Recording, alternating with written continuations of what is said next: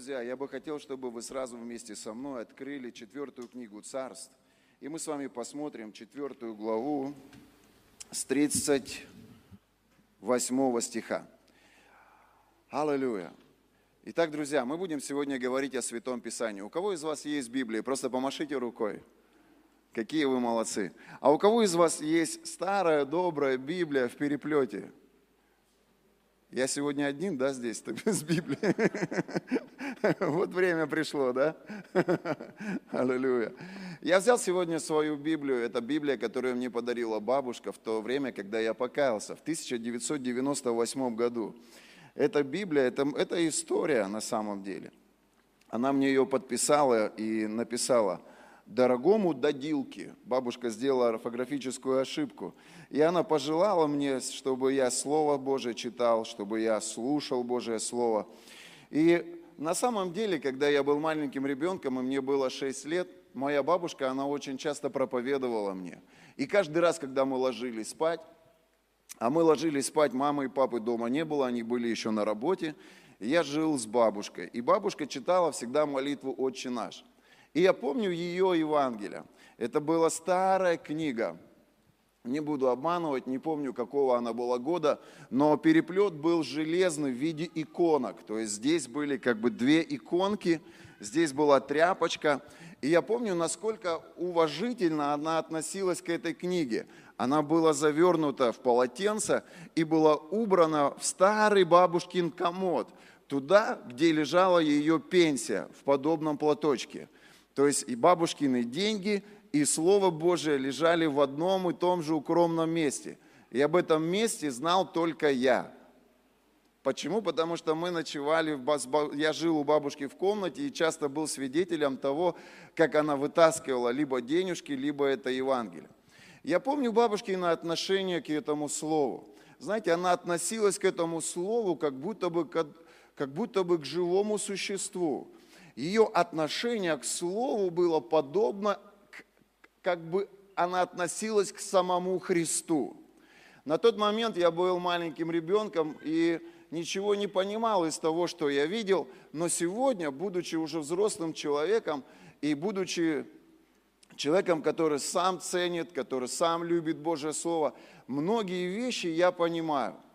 Итак, друзья, мы сегодня входим, я бы сказал, знаете, в новый сезон – после отпуска, после э, отдыха.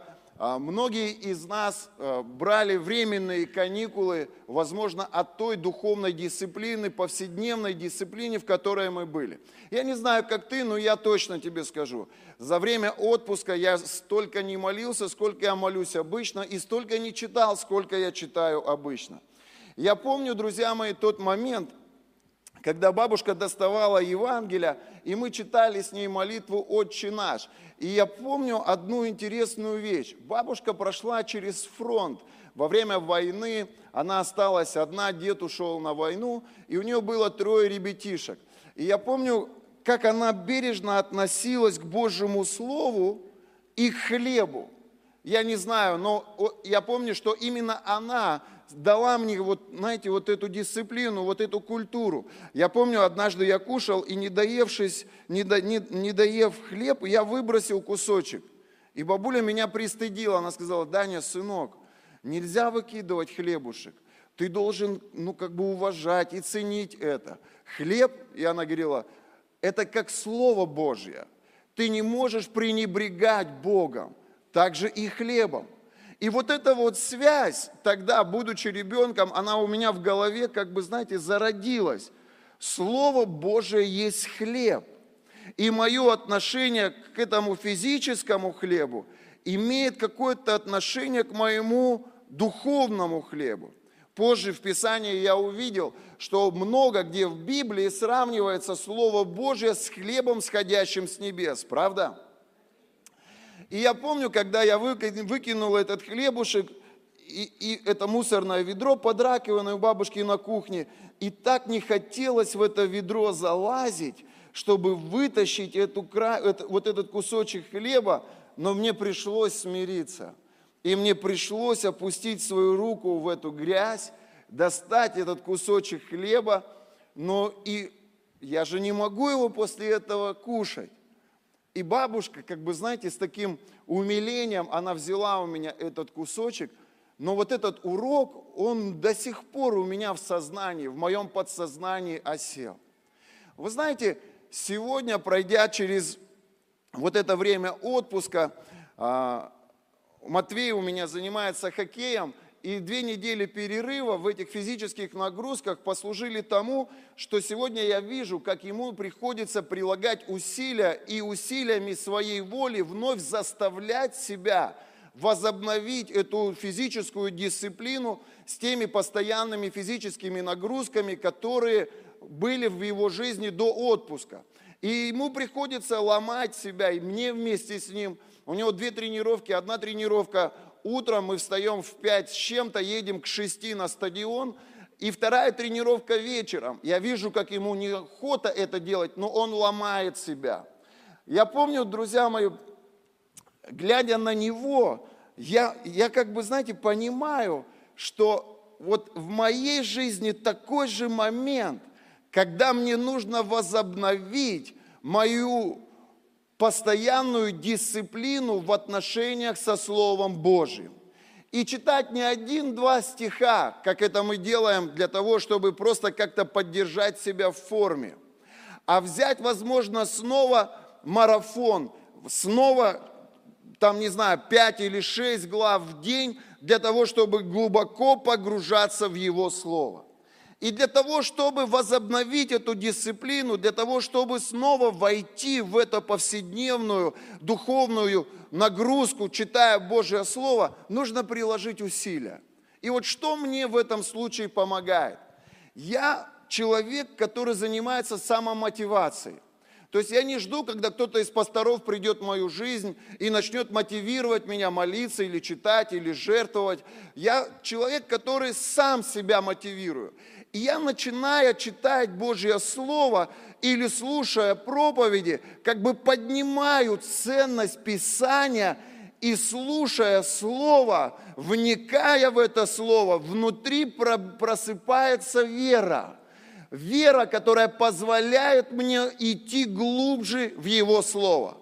Сегодня я здесь, чтобы говорить с тобой об этом – и я ожидаю, что после этой проповеди ты поставишь жертвенники. И если ты потерял страсть к его писанию, то используя свою волю, ты начнешь, как Матвей, может быть, ломать себя где-то, заставлять себя где-то, но ты возьмешь старт, разгонишься и вновь войдешь в этот поток его слова. Скажите на это аминь.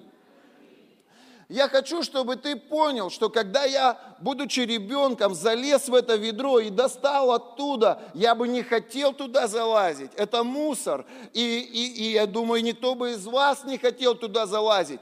Но когда ты понимаешь, что это ценность, ты опускаешься туда, вытаскиваешь это.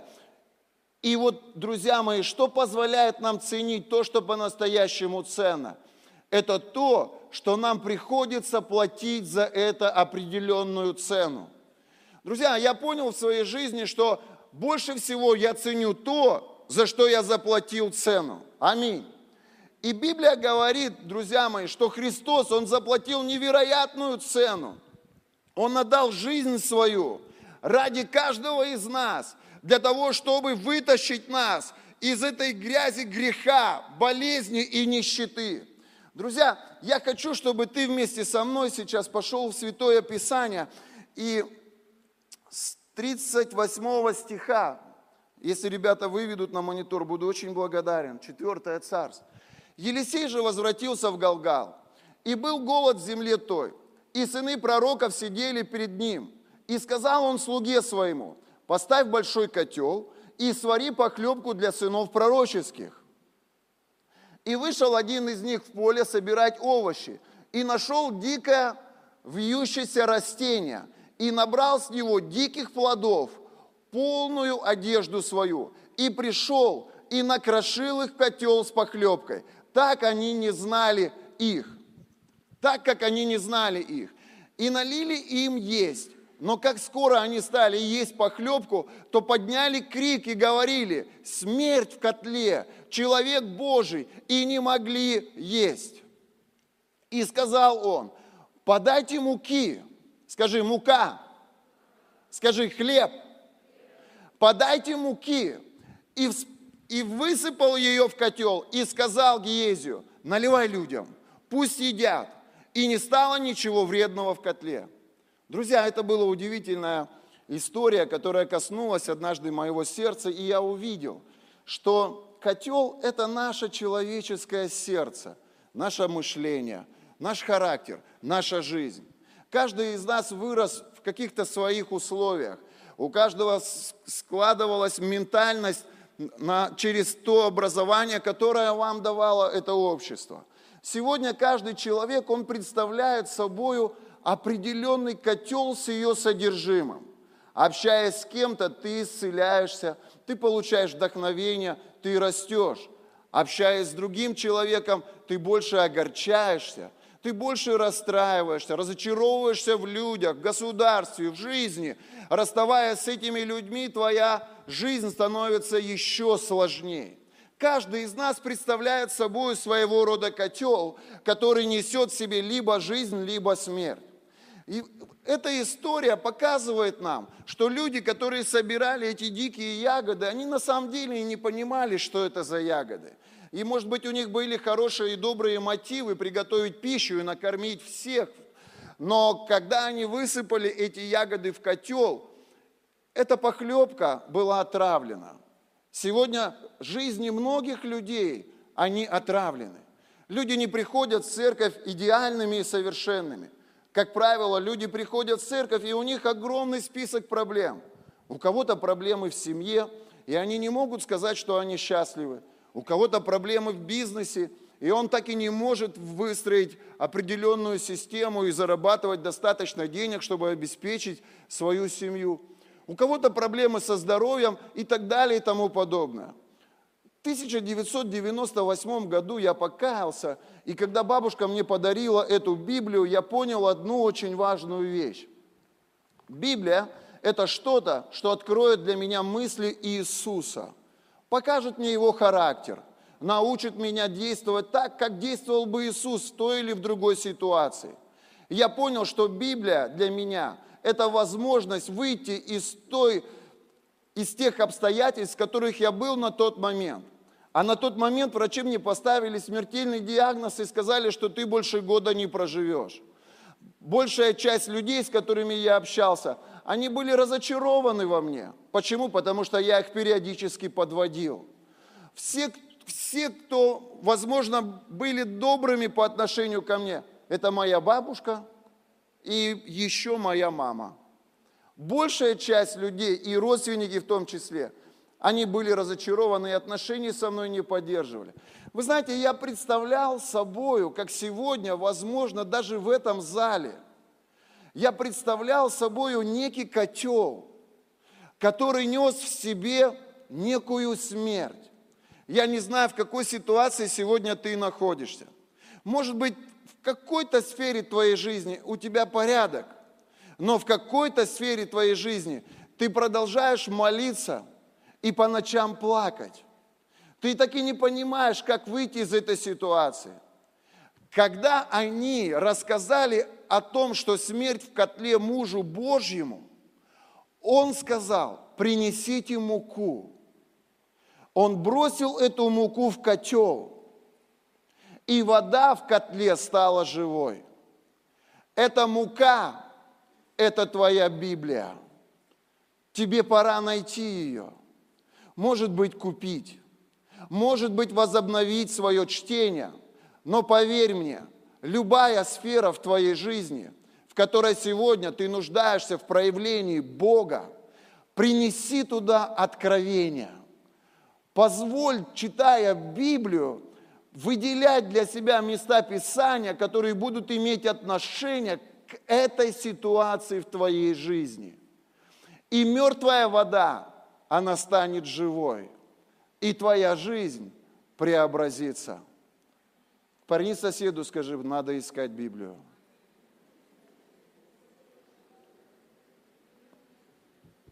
Я помню, когда я взял эту Библию, она так мне нравилась. Она была новенькая, и странички все были чистенькие. На первой страничке пастор подписал мне ее, и он тут пожелал мне помазания, проявления Духа Святого, веры. Я тогда не понимал, что такое помазание и что такое проявление Духа Святого. Бабушка подписала ее. Однажды я сидел на проповеди, и слово, которое проповедовал один из проповедников, коснулось меня. Я записал это слово, и оно звучит так. Эта книга будет хранить тебя подальше от греха, или грех будет держать тебя вдали от этой книги. Это коснулось меня, но чуть позже я начал понимать, что именно Слово Божье – и часто Писание представляет слово как соль, а соль имеет свойство защищать мясо от разложения. Именно Слово Божье, оно осоляет наши сердца, оно осоляет нашу душу. И как стража встает, не допуская грех в нашу жизнь. И здесь очень важно быть дисциплинированным в этом. Скажи дисциплина. Здесь очень важно быть постоянным в этом. Скажи постоянство. Здесь очень важно для себя выделить и для себя это определить, что Слово Божье – это повседневный страж на воротах нашего сердца, который защищает нас от греха. И я бы хотел сегодня немножко об этом поговорить. Итак, скажи, Библия. Друзья мои, я расскажу вам одну историю, которая произошла не так, далеко, не так давно, и это было в самолете. Один молодой парень летел, он христианин, и он читал Библию. Рядом сидела женщина, может быть, ну, лет, может быть, не знаю, 36-37. Она посмотрела на него и сказала, простите, вы читаете Библию? И он говорит, да. Она говорит, вы христианин?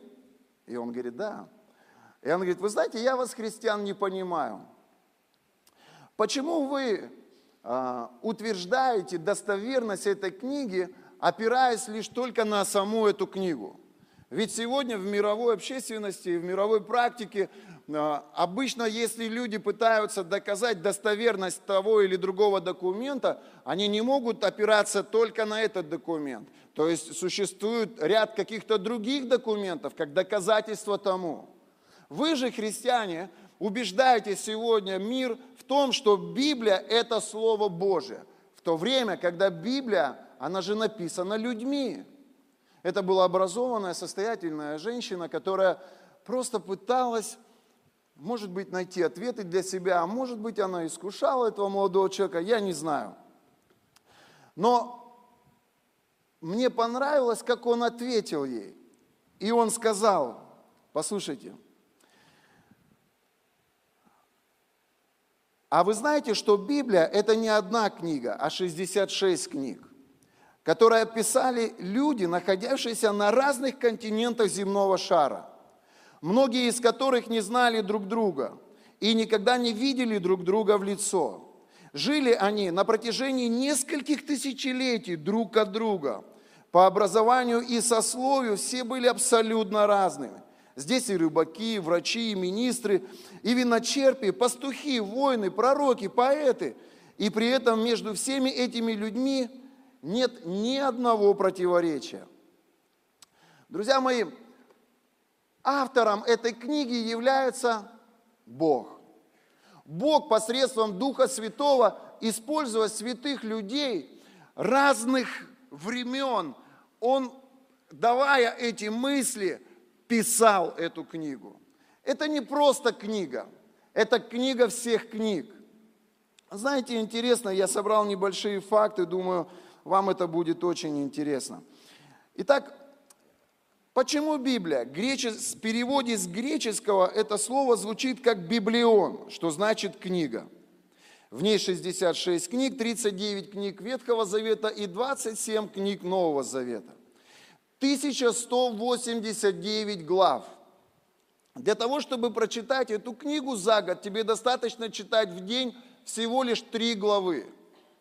Если ты будешь читать 10 глав в день, ты прочитаешь эту книгу два или три раза в год. Я помню первый год, когда я покаялся, мы поступили в библейскую школу. И в библейской школе мы читали Библию в день по 20 глав. Мы читали 10 глав Нового Завета и 10 глав Ветхого Завета. Я прочитал эту книгу в год за три раза. Сегодня, друзья мои, я 24 года христианин.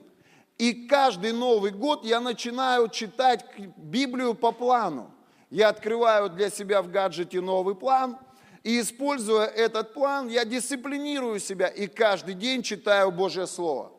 Где-то получается быть дисциплинированным, где-то нет. Может быть, какие-то поездки, они могут меня вывести из моего плана, но потом я догоняю по плану свое расписание и возобновляю эту дисциплину. Это очень важно. Почему? Потому что Слово Божие, я тебе объясню, это единственное, что питает твоего духовного человека, делая его здоровым и сильным. Сегодня, когда мы смотрим физическими глазами на человека, если у него, если человек теряет аппетит, то согласитесь со мной, это первый признак того, что человек начинает болеть. Здоровый человек, он, у него всегда есть хороший аппетит, он всегда кушает.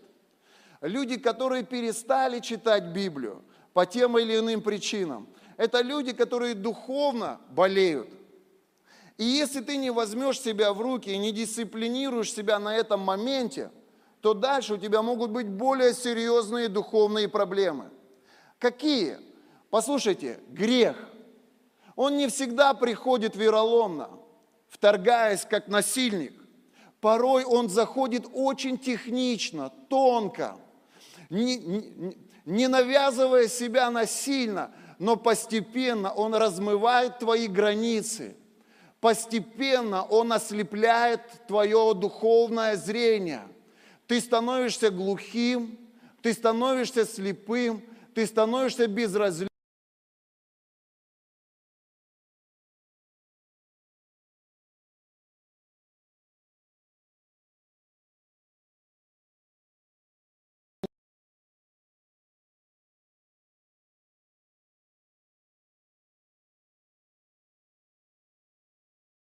Дисциплины, это люди постоянства, это люди веры. Скажи, вера. Вера – это следствие существования Божьего Слова внутри тебя. Вера – это продукт Божьего Слова внутри тебя. Если ты не загружаешь свое сознание Божьим Словом, если в твоем разуме нет Божьего Слова, если в твоей душе нет Божьего Слова, у тебя нет веры. Послушайте, наше служение – это служение Словом. Наше служение – это не служение способностями, это не служение интеллектом, это не служение какими-то а, правильными манерами поведения. Это все как бы прилагается. Но церковь служит Словом. И если ты чувствуешь внутри себя слабость в духе, ты не можешь молиться, ты не можешь возложить руки на больных, противостоять немощи, ты не можешь верить за себя, ты постоянно бежишь и просишь, чтобы за тебя молились. Помолитесь за меня, помолитесь за меня, помолитесь за меня. Это говорит о том, что духовно ты слаб, и вера твоя немощна. И результат этой слабости – это отсутствие Слова Божьего в твоем сердце. Не обижайтесь на меня. Но если вы примете решение сегодня и возобновите свои отношения с Божьим Словом, вы начнете укреплять свой дух, вы начнете питать свою веру, и ваша вера начнет проявлять она начнет транслировать себя. Для вас сверхъестественное будет естественным. И вы будете жить, наслаждаясь благословениями Божьими, способные противостоять злу. Нам всем необходимо питать свой дух. Воздай Богу славу.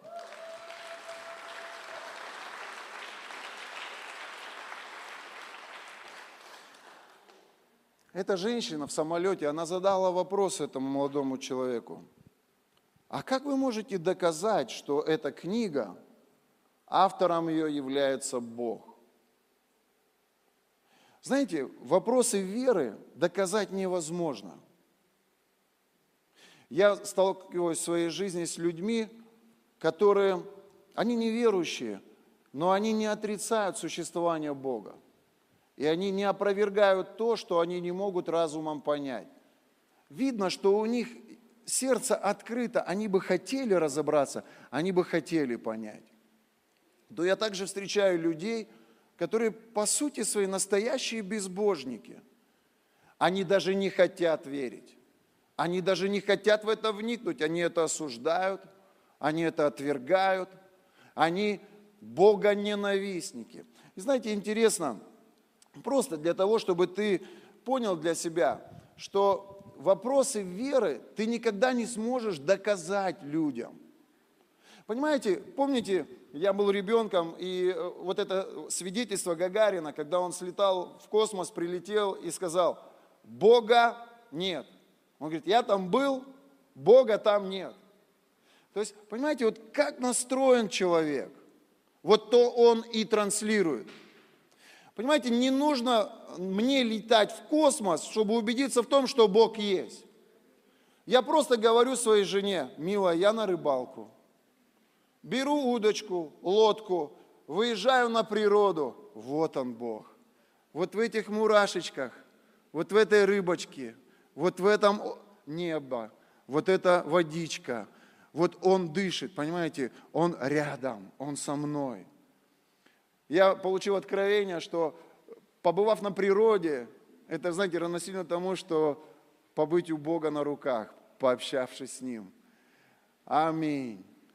Понимаете, вера, вот просто вы должны понять, что кто такой атеист? Вот я зашел в Википедию, посмотрел. Атеист. То есть это отрицание Бога, безбожье. А, не знаю, как слово это с греческого, как его вам прочитать, но оно имеет «а» как приставку, что значит «без». И само слово, что переводится как Бог, то есть без Бога атеист, то есть человек, который по сути является безбожником, он отвергает всякую веру. И спорить с ним бесполезно, потому что логически объяснить, что такое вера, ты никогда не сможешь. Потому что вера, она вне логики. Вера, она вне этого духовного мира. Вера, она кроется в, в, вне этого физического мира. Где? В духовном мире. Что такое вера? Осуществление ожидаемого и уверенность в чем? В невидимом. Попробуй атеисту объяснить то, что ты не можешь ему показать. Никак. Понимаете, Библия говорит, что верой, когда народ израильский вышел из Египта, они верой прошли сквозь Красное море. А Фараон со своими людьми пошел тем же путем за ними, но без веры. И что произошло? Они рухнули под тяжестью тон воды. То есть вера пошла верой в экономику Царства Божьего, в то время как экономика этого мира трещала. И люди, которые смотрели на прогноз экономики в этом мире, они закрывали бизнес, но что сделала она? Она верой в Слово Божье пошла и сказала, я от экономики Царства Божьего. И в Царстве Божьем нет болезни. В Царстве Божьем нету кризиса. В Царстве Божьем нет греха. Поэтому я верой иду. Но люди, которые не читают Библию, они не имеют этой энергии, они не имеют этой силы, у них нет этой способности. Они ходят в воскресенье в церковь, они поют, они молятся, потом просят кого-то за них помолиться. Но так как они со Словом не общаются, так как они Библию не загружают в свое сердце, у них веры нет – Они просто номинальные христиане, которые делают ставку на то, что видят своими плотскими глазами и слышат своими физическими ушами. Они опираются на чувства и эмоции. Они очень внимательны к новостям и очень внимательны к слухам. Но это не люди веры.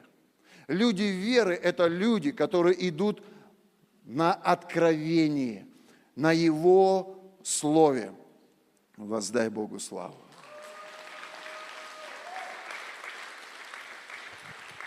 Не нужно спорить с атеистами. Не нужно пытаться им что-то доказывать. Отпустите их. Просто мило улыбнитесь и идите дальше. Не надо пытаться им что-то что-то вот вбить в их голову. Они настроены уже внутри. Они безбожники. Послушайте, я не хочу никого обидеть, но вот эта притча, Евангелие от Луки, 16 глава, богач и Лазарь, помните? Богач, у которого было все, и Бог благословил его обильно, он наслаждался здесь, будучи на этой земле, а у Лазаря не было такого финансового прорыва. Он нуждался, но он был в душе праведным. И Библия говорит, когда смерть пришла, поверьте, а смерть, она придет. И она приходит в жизнь каждого человека. И смерть не спрашивает тебя, молодой ты или пожилой. Она просто приходит без всяких предупреждений.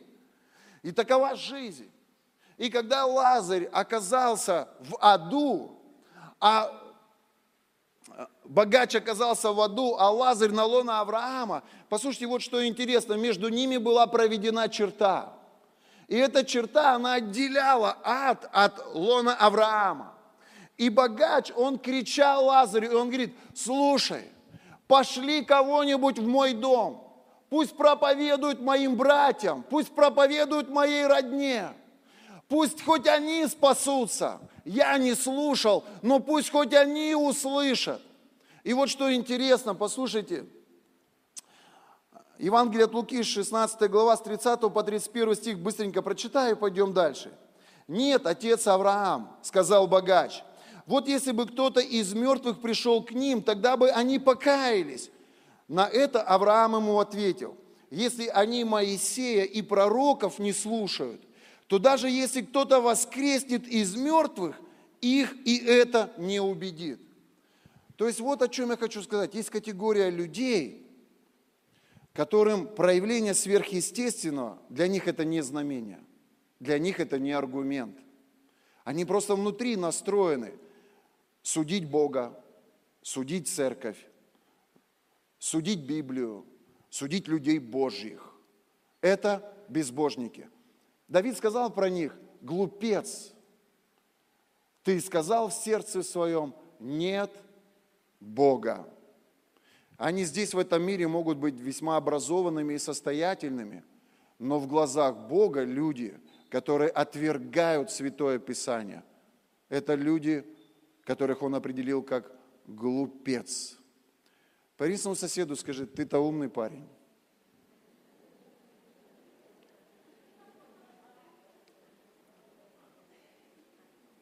Знаете, я подумал вчера, взял одну из своих Библий, позвал сына и говорю, Матюш, нам надо с тобой прочитать Библию.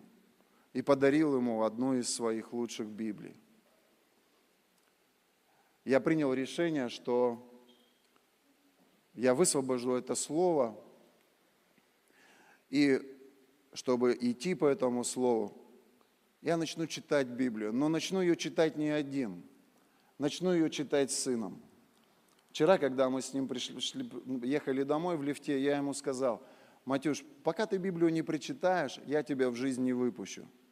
Он посмеялся и говорит, пап, даже если мне будет 30, я говорю, даже если тебе будет 40, потому что Слово Божие – это единственное, что может защитить тебя от греха.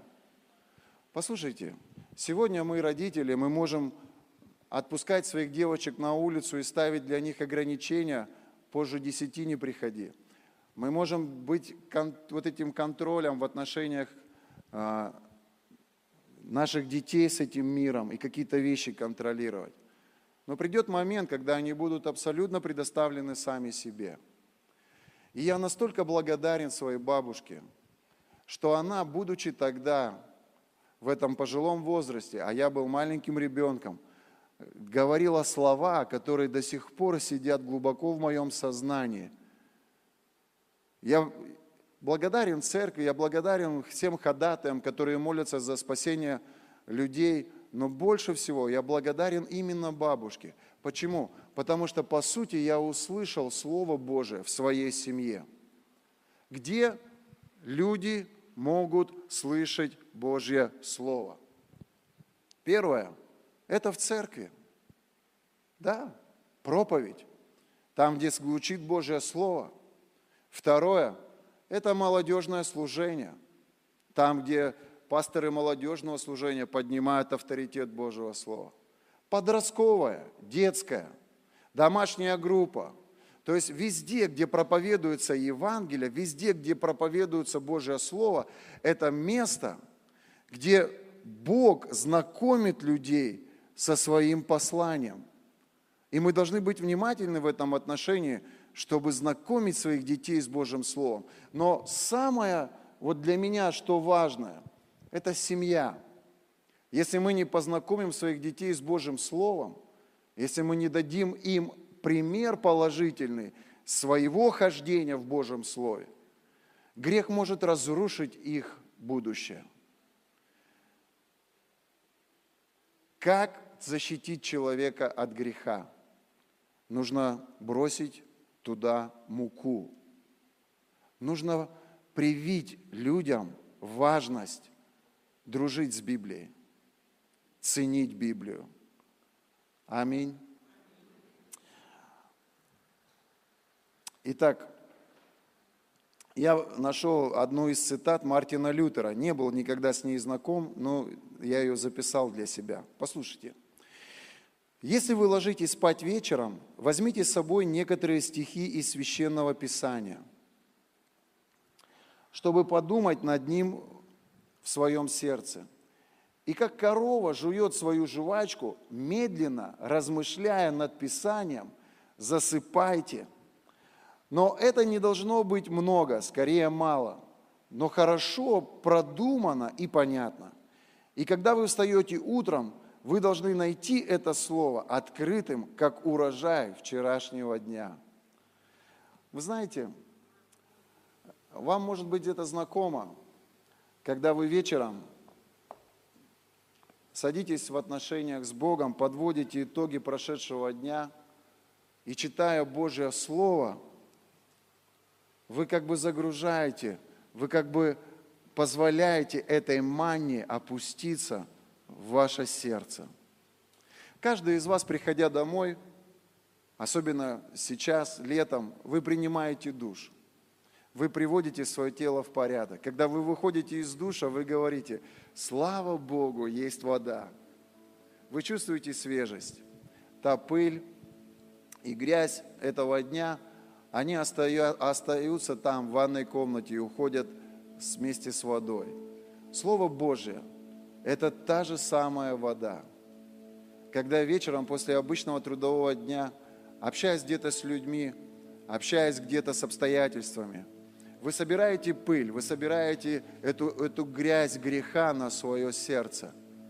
Но когда вечером вы читаете Божье Слово, вы позволяете принять себе духовный душ, который приводит в порядок ваше сердце, который приводит в порядок вашу совесть.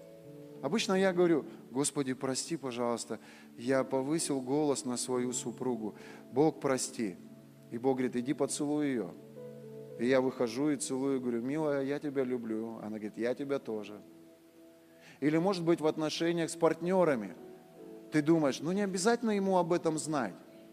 Но он живет прекрасно, и если он не будет об этом знать, он будет продолжать так же хорошо жить. И Дух Святой говорит, нет. Если ты хочешь, чтобы в наших отношениях была святость, ты должен и об этом ему сказать и ты говоришь партнеру то, возможно, о чем бы ты и не хотел бы ему говорить. И таким образом ты сохраняешь праведность Божью пред Богом, благодаря Его Слову. Но если ты неделю не принимал духовный душ, от тебя уже давно воняет. А если ты месяц не принимал духовный душ, то ты уже даже сам чувствуешь этот запах. И ты задаешь себе вопрос, ведь это не я на самом деле. Ведь я человек чести, совести и Божьей праведности. Откуда этот эгоизм? Откуда эта ложь? Откуда эта неправда? Это следствие того, что ты потерял отношения с Библией. Начни принимать душ ежедневно. И от тебя будет пахнуть помазанием. От тебя будет веять верой. Ты будешь открыто смотреть в глаза людям. И ты будешь широко улыбаться, глядя в обстоятельства – возобнови свою связь со Святым Писанием. Возобнови свои отношения с Его Словом. Потому что Его Слово – это сам Иисус. Вначале было Слово, и Слово было у Бога, и Слово было Бог. И все через Него начало быть. Что начало быть? Твои отношения с Иисусом это твои ежедневные отношения с Божьим Словом. thank you